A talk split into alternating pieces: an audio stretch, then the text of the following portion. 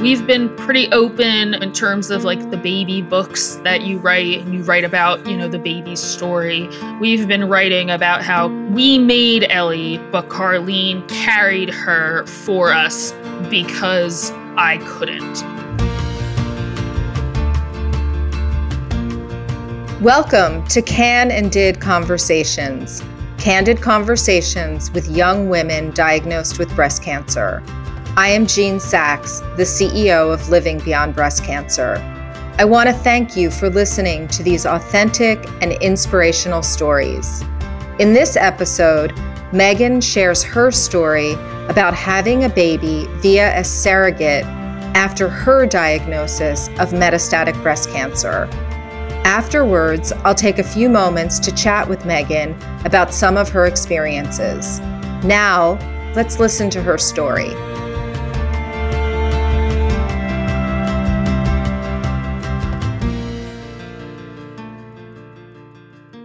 Am 31 and live in the greater Philadelphia area.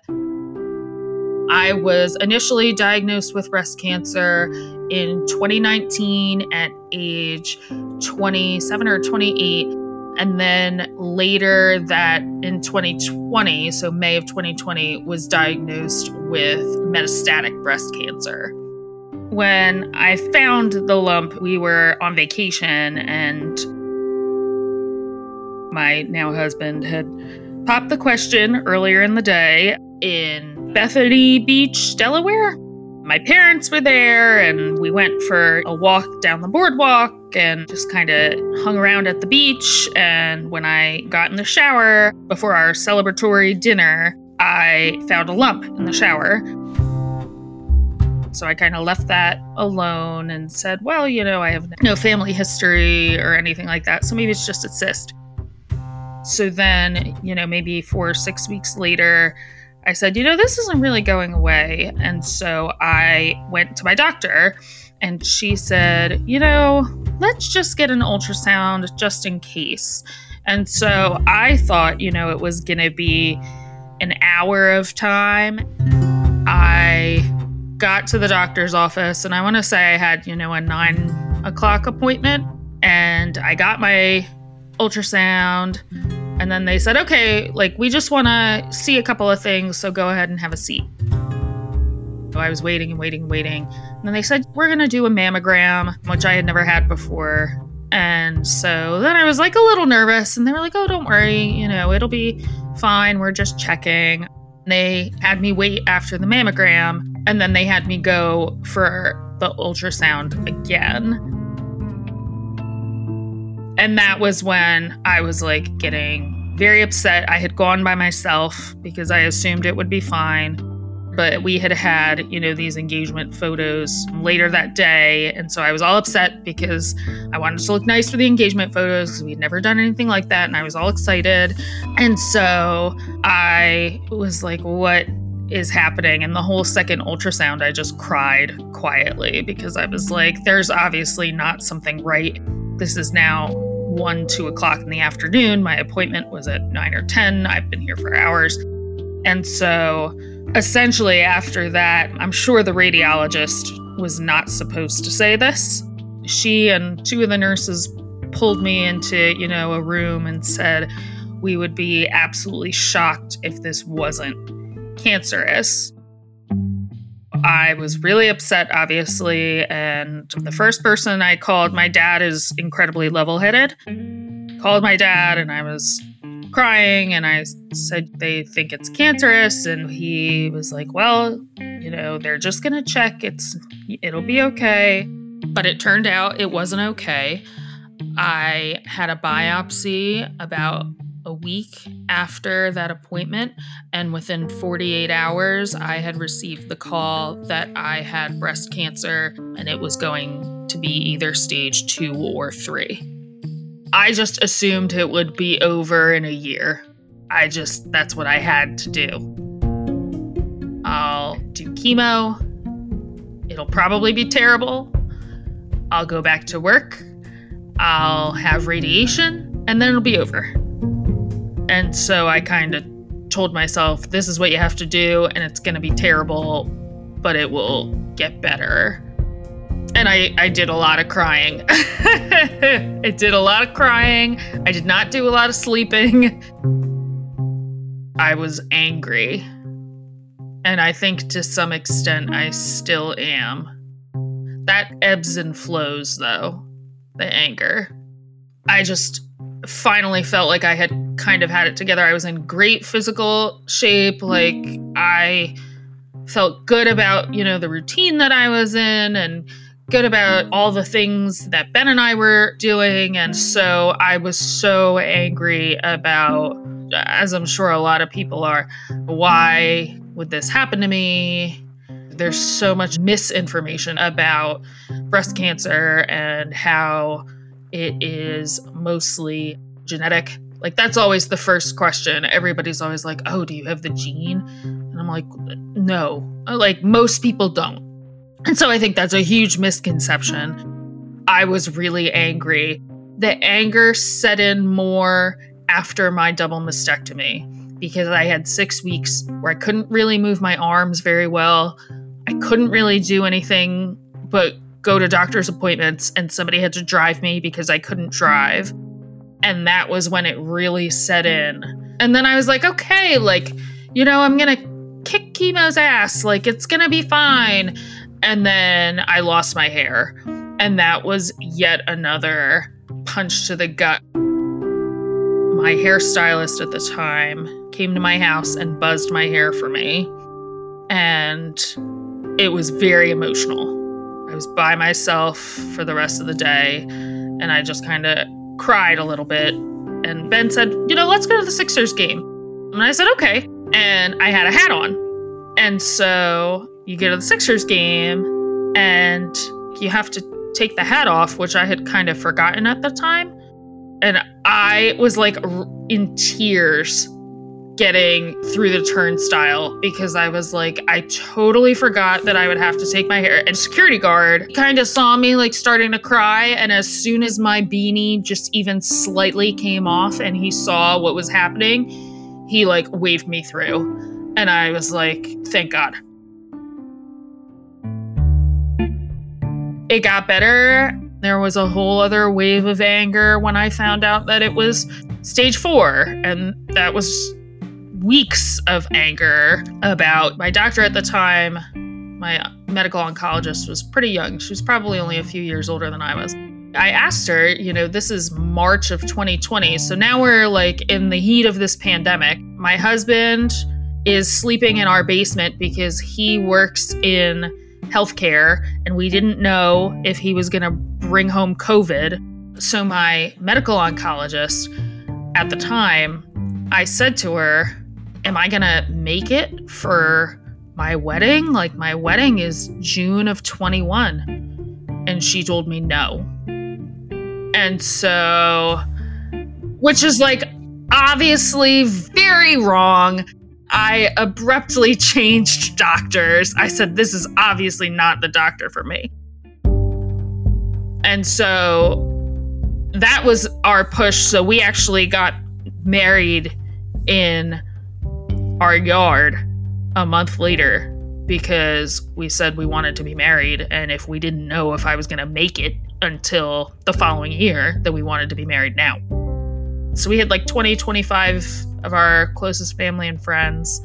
We got married in our backyard and then had like a vow renewal ceremony on our original, you know, wedding date, which was still beautiful and still fun, but there was a lot of anger about you know, with that doctor because I mean, she had never seen anybody my age with metastatic cancer. So why would you say something like that that's just totally inaccurate with absolutely no hope?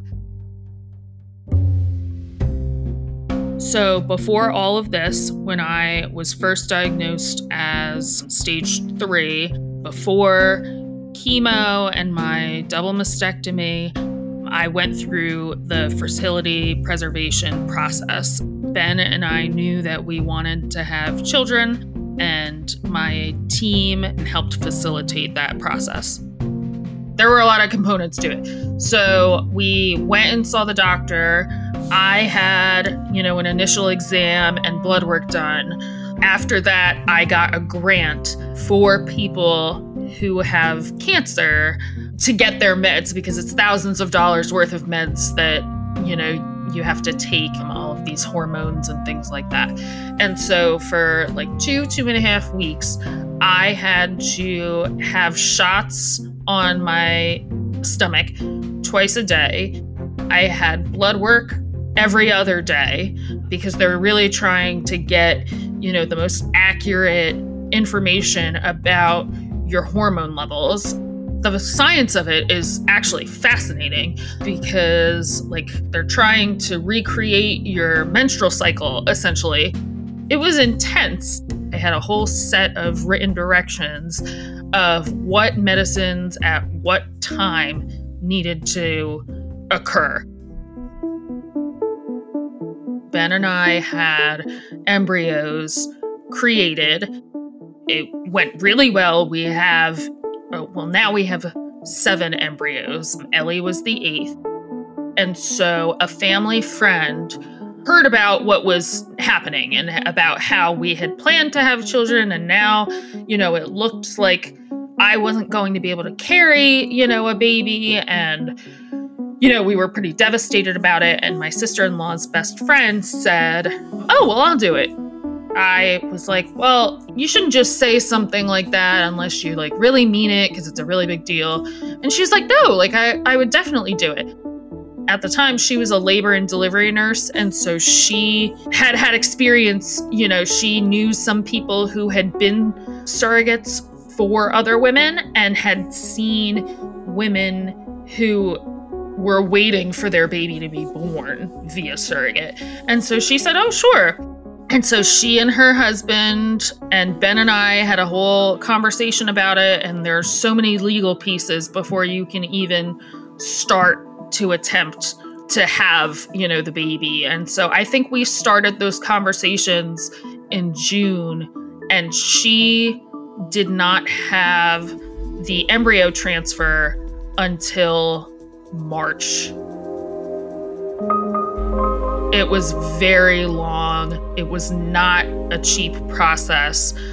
And I felt good about it. Incredibly, actually, my cousin had also offered. And so, you know, we, when we went to the IVF doctor, we said we have two incredible people who are willing to carry a baby for us. And we told them about different aspects of each of the women, my cousin and, you know, my sister in law's best friend. And the IVF doctor said, I would go with the second one and not your cousin. And so we said, oh, okay. Because of Carlene had had two children before, my cousin had never had any children. And there are pretty strict laws in some states about how you can't be a surrogate if you have not yet had your own children and so we we didn't want to get into that for my cousin's sake and so it seemed like Carlene was the best option. So all of our appointments Carlene would FaceTime me in. At the 20 week mark, we drove down to North Carolina and I was there for the anatomy scan because we could only have one of us with Carlene because of COVID. And then when Ellie was born, we got the call that Carlene was being admitted and induced. And we drove straight down to North Carolina. We both left work, got our bags, and immediately went down. And so then, as soon as she was born, that she was our baby. So then we had her. we still keep in touch with Carlene and her whole family because she has two younger kids, she had to kind of explain to them, like, it's not our baby. We're just helping the baby grow. Especially right when Ellie first came home, we would send a lot of texts and pictures and things like that. I would advise anybody who has to go through a surrogate or a gestational carrier because technically Carlene was a gestational carrier, not a surrogate, because Ellie was our embryo. But I would tell them that you have to have a lot of patience and that it takes significantly longer than you probably anticipate, but that it is a thousand percent worth it if you are carrying your own baby, you know exactly what you're eating, you know exactly what's going on with the baby throughout the day. But when the baby isn't with you all the time, you have to be patient and know that this person is doing this and they are going to do the best they can for you. It, it requires a lot of trust. We had always envisioned having two children. And so we've kicked that around, not very seriously, but I honestly don't even know that we could have another child because I know what it was like having Carlene as a carrier. And so if we had to have another carrier, Carlene wouldn't be able to do it. And I don't think that I could trust somebody else knowing how much trust I was giving to someone who was a important family friend and who has a ton of knowledge about labors, deliveries, children. I mean, she's a midwife now. She could have easily been a physician. And so I can't even imagine somebody who is not her having another baby for us. So, patience, and you have to trust the person. And if you can't trust the person, or if you feel like there isn't that trust there, then it's going to be a very arduous process. If I'm doing something with Ellie or I'm doing something with Ben, and, you know, in your head pops, well, how long, you know, am I going to be able to do this? Or, you know, will this be the last whatever? And that's when I get kind of sad and angry not to, you know, be a Debbie Downer, because there's so many good moments too. And I'm really grateful for a lot of things that I don't necessarily think a lot of my peers even think twice about. I think I just have such a different perspective on like what's important. I love my profession. I love being a physical therapist. But before the cancer, like I was grinding. I was stressed all the time. I was constantly working. I was trying to do a million things at once. And now I kind of look at it and I'm like, you know what? Is this really worth getting all that upset about in the grand scheme of things? And like, the answer is almost always no. I think that society on the whole is just like a huge rat race. And there is not enough time for people to just decompress and be alone and quiet with their thoughts and to really do something that makes them joyful. And so, coaching lacrosse brings me such joy. Exercising brings me joy.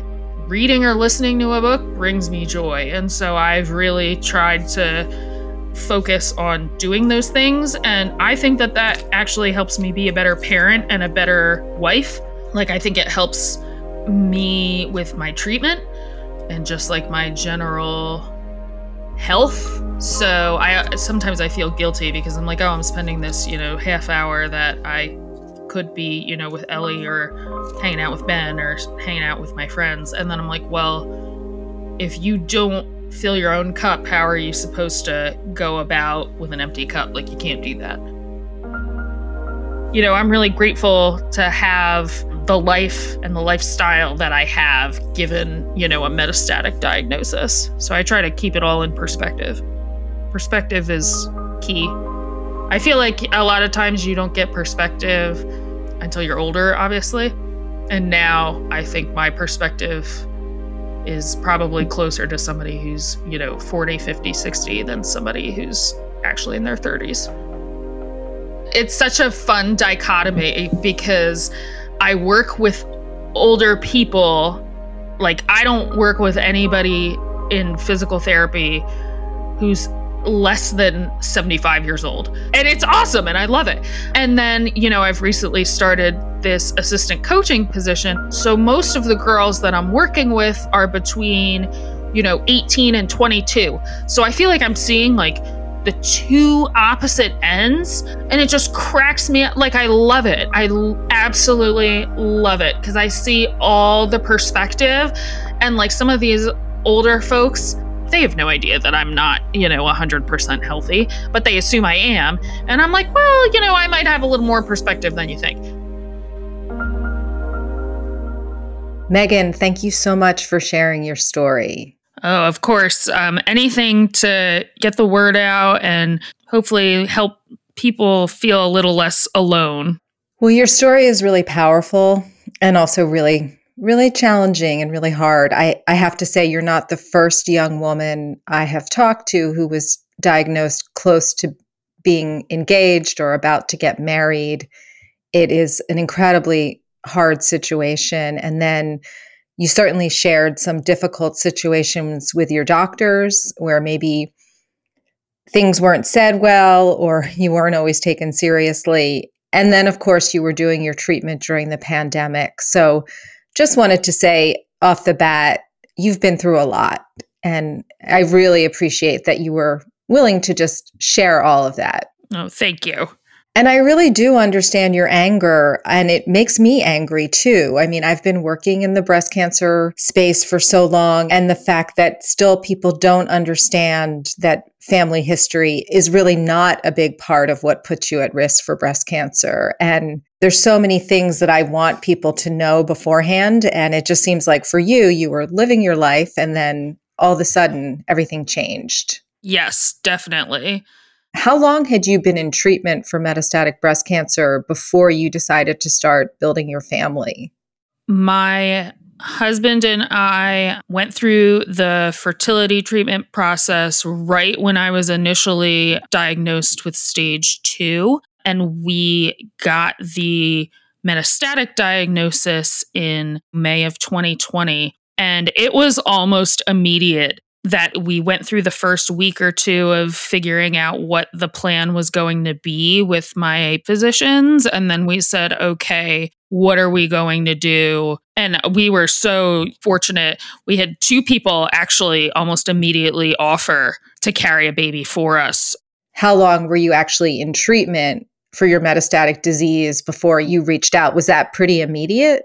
I was diagnosed with metastatic maybe halfway through May, and we started the process with our carrier within the next month. So that's really incredible. I just think it's unusual for the two of you to make that decision. Just for a lot of people I know, they're just reeling with the treatment and the diagnosis, but you were thinking forward from the beginning, right? Yes. And we were lucky enough. My husband took quite a bit of time off right when I was restaged. And so he and I had a lot of time during the day to have those discussions. But yes, it felt like we had to make choices. And I think at that point, I didn't feel in control of a whole lot, but I had control of what we were going to do about that. So, between that and having people willing to carry for us, we said, let's go ahead and do this. That's an incredible gift. Um, I loved hearing that story. I think you've sort of balanced your anger with your new perspective and just talk really honestly about how you're still so young and you're finding a new perspective and obviously raising a young child. So it's a lot it's a busy life, but I enjoy it. I always like being busy. I love some of what I'm able to learn from the cancer and try to take that into how we raise Ellie. So, thank you, you know, for the opportunity to think about it and talk about it and share some of my perspective.